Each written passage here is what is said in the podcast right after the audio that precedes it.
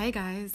Welcome to the Name This Book podcast. If you're joining us for the first time, my name is Duduezo, and I'm happy to have you listening in today. And I hope you stay, and I hope you tell a friend to tell a friend to tell those people that aren't really your friends about this podcast.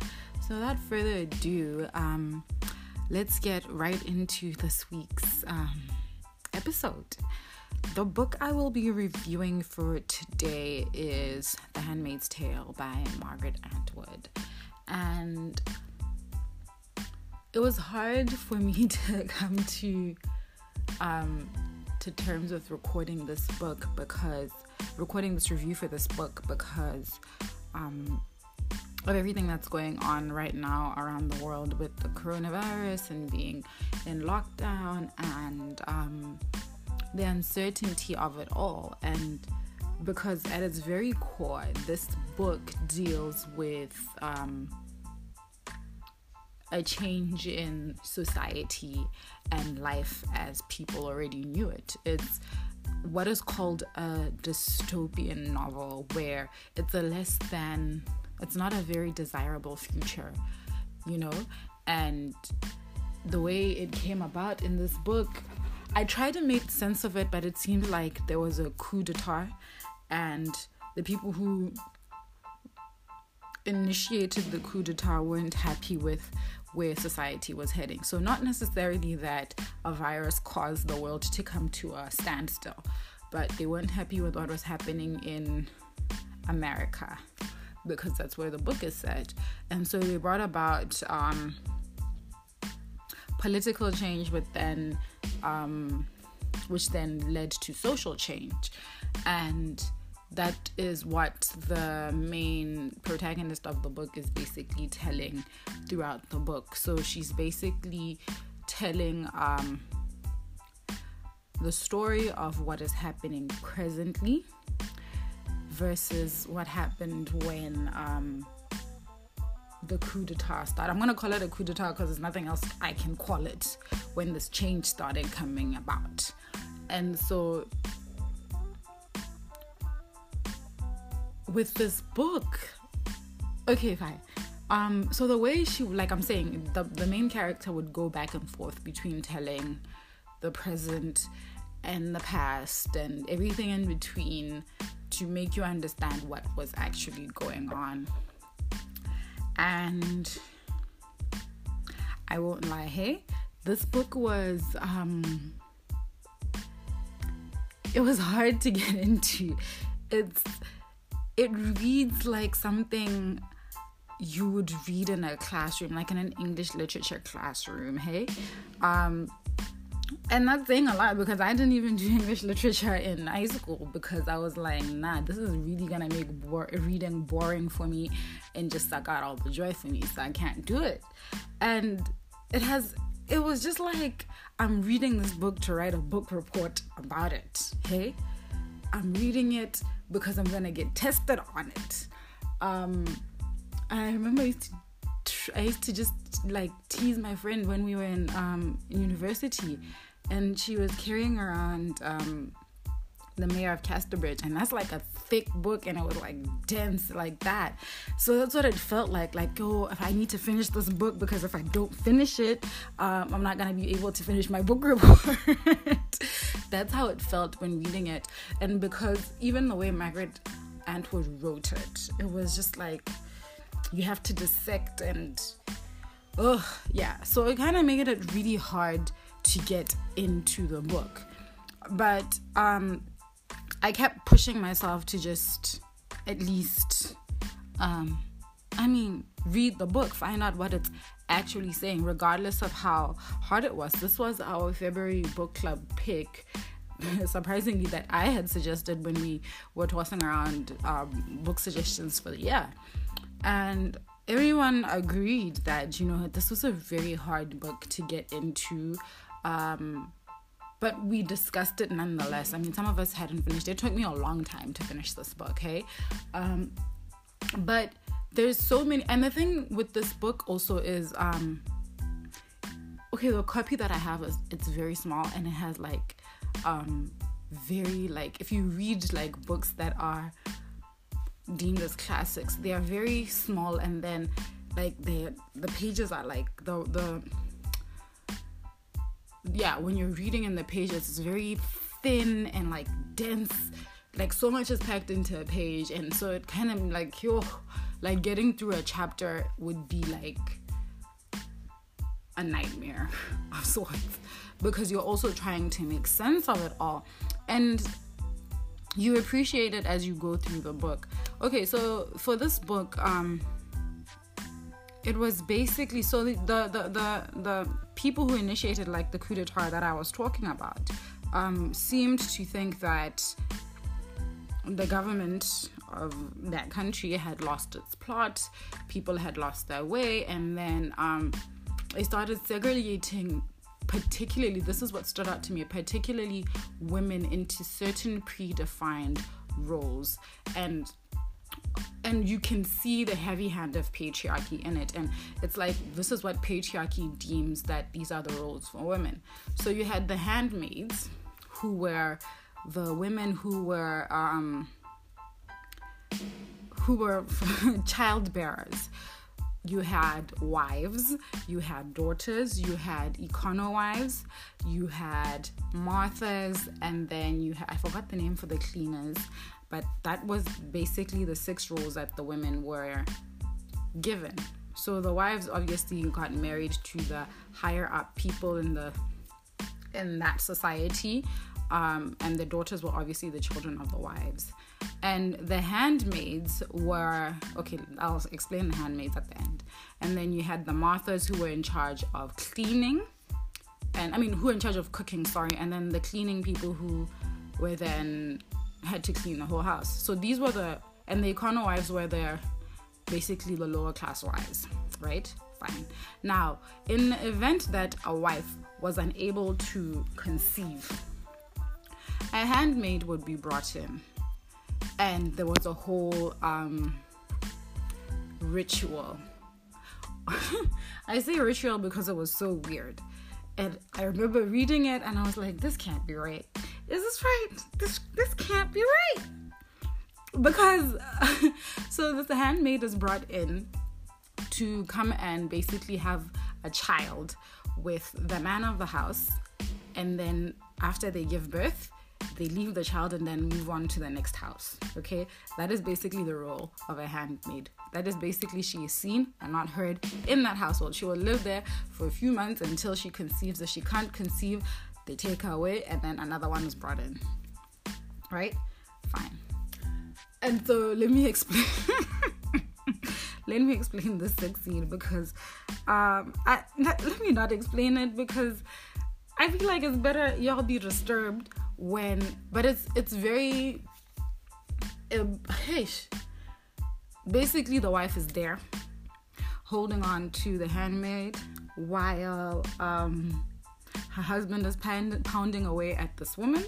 And um literally i think that handmaid's face is covered. It's basically just very very like mechanical. Like they have sex. The, the wife is there holding on to her and this girl has to conceive. That's basically it.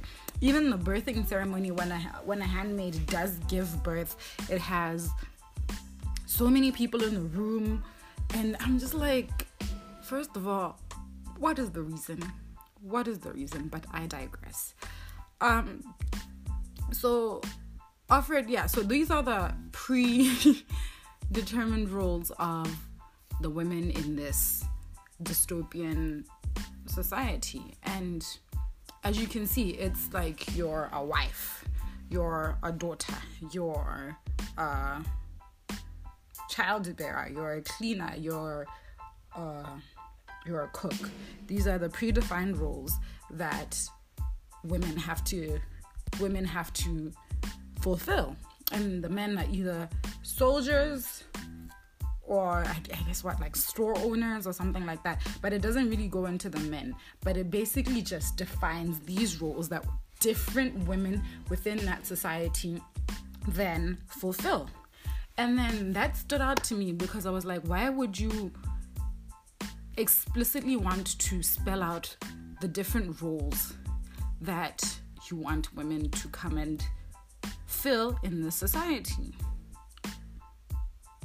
Are women only there then to serve the men?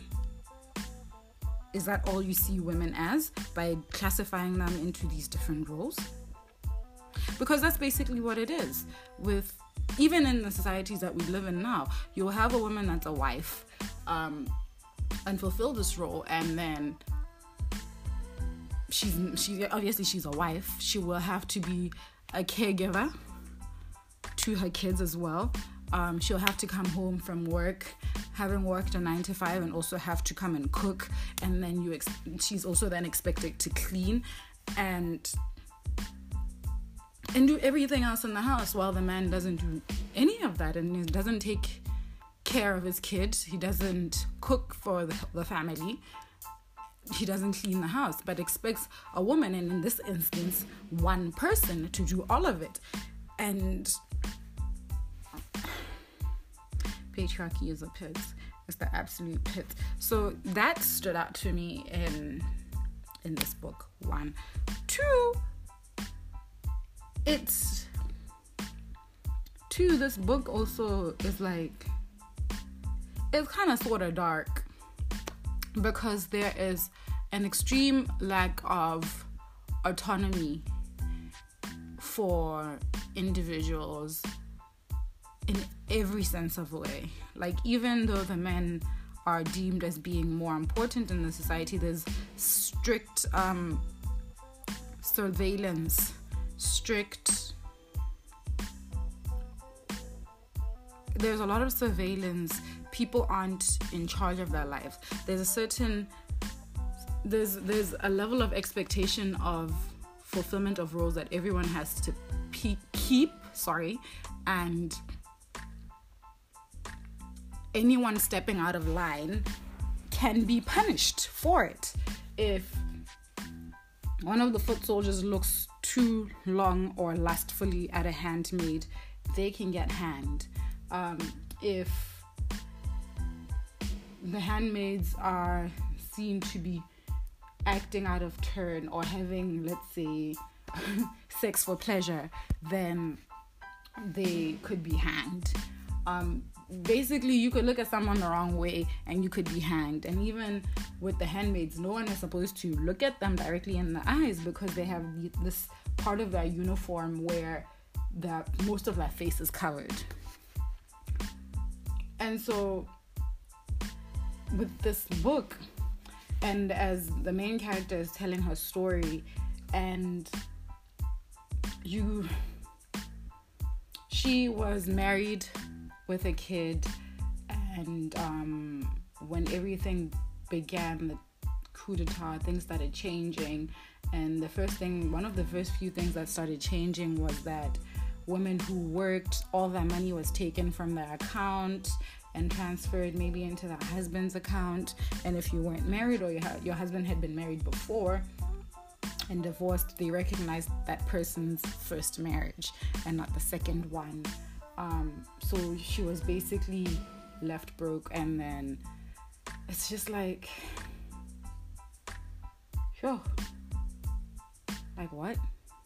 What? Like make it make sense. It was just like make it make sense. Um, it it was just a mess. It was honestly, honestly, just a mess. Um, and a lot of what happened to Offred while she was in this house that she was being sent to to go and help birth a child to was you know she started obviously breaking the rules well not obviously she started she started breaking the rules she started sleeping with um, the man of the house simply for pleasure at his request, but then she also started sleeping with one of his guards as well. And the whole situation was just so tricky. And and I was like, yo, man. At the same time, I was like, get it, girl. But I, I was like, yo, man, you gotta do what you gotta do because everything there is boring. Like you can't what you can there are no books because books have been banned. you can't even watch okay they can watch tv but it's like you know um what's it called um predefined as to what you like propaganda what you can watch is already like feeding you nonsense what you can like there are no magazines there is nothing. Even the way you dress they had to dress a certain way and listen this book was hard okay? It was hard. I appreciate the story. I appreciate the story. And in trying to make it make sense for me but um it was an interesting read nonetheless. But it was very just hard to get into um it was my first dystopian novel that i read um it was interesting but even the way it ended it just it kind of left you hanging. And because of how hard this book was was to get into um it kind of makes it hard for you to also touch base with its characters. Like you want to have you ever had a book where you want to like the main character but you can't because you're not being given enough by the author that would make you want to like her. That's exactly how this book is. It's like the main protagonist was well not all over the place but i just couldn't find a read of who she was. And it's like she didn't have a, a strong sense of self. And she was going with the flow of what was required of her obviously but there were times where you are given a chance to be fully autonomous and she didn't take it there was a time there are chances where she could have said no, I don't want to do this. But she went with the flow. I don't know if it was because everything else had already been boring and so she needed a change of scenery, a little interest, a little spark into her life. But I didn't get that from the character. So it was very hard for me to say, hmm, I liked I liked her or I didn't like her. Again, because of the way the book is written, um the sequel, the Testaments, um came out last year. It won the Man Booker Prize along with um, Bernardine Evaristo's um, Girl, Woman, Other. Um, I personally am not going to read that book. Um, I'm not going to read that book because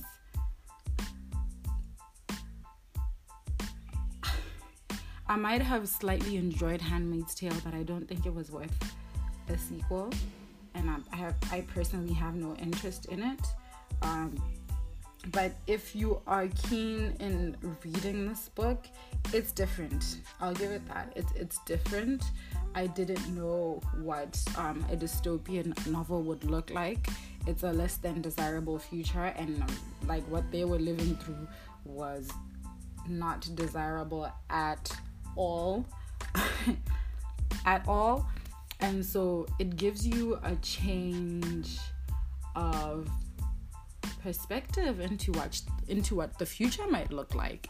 And like i was saying with everything that's going on with the coronavirus and i remember reading i was about to finish this book when things started really really getting bad. And there's a phrase in the book where um, one of the handmaids was asking how long they would have to do this for and someone was talking about and the person they were talking to said until the population levels are back to normal. And that made me stop in my tracks.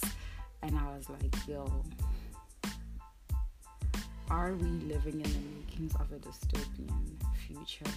Because everything is so uncertain right now and you know it's very very necessary to be wary, especially of governments that might try and take an authoritarian stance in dealing with what we're going through right now. And that is basically what was going on in in the handmaid's tale. And you do what you think is necessary to to to lead a country towards what you deem is better for its survival in the long run and it wasn't desirable for many, you know, and so I mean for demo- for democratic states, a loss of autonomy is it's pretty hard, hey? It's very, very hard. I didn't mean to get political about it, but that's what this book um that's what this book made me feel like. And that's why it was so hard for me to actually find the energy or strength to even record this episode because it's a lot. It's it's truly a lot. Um would I encourage people to read this book despite of how hard it is to get into? Yes. Yes. I think um once you overcome all the barriers that come with it, um, go ahead and read it. I wouldn't read it again, but I appreciated it. It gave it gave me a lot of perspective, especially in um, appreciating the the freedom that I have as a young woman freedom that I have as a young woman and the ability to be able to to have choice. To have choice. To have to have choice and for you all so i hope you are all staying safe staying at home. I hope you are all very very taking care of yourself you know taking care of yourself taking care of your mental health um, this is a very very these are unknown times, and the best thing we can do is take care of our mental health. So I hope you guys are are doing that. Um, yeah, I want to know how how are you coping through this time? You reading? Are you exercising? Are you journaling? What are you doing? Are you cooking? Are you challenging yourself? And remember, you don't have to do all of that. This is, you really don't have to. You could simply just be resting and appreciating the time for rest. And that's still okay. There's no, absolutely no pressure to be doing something during this period because of the uncertainty of it. So, I just hope you're all being soft with yourselves and taking care of yourselves. Thank you so, so much for listening. This episode took a weird turn. Um, but thank you so much for listening. Do let me know your thoughts on this episode and this book. Don't forget to follow me on Instagram and Twitter. Twitter is at Tudu Untumete and Instagram is the name of Spoke Pod. Bring a friend and tell them to listen to my podcast. Tell your friend to tell their friends and those people that ain't really their friends to listen. I will see you guys soon. Bye.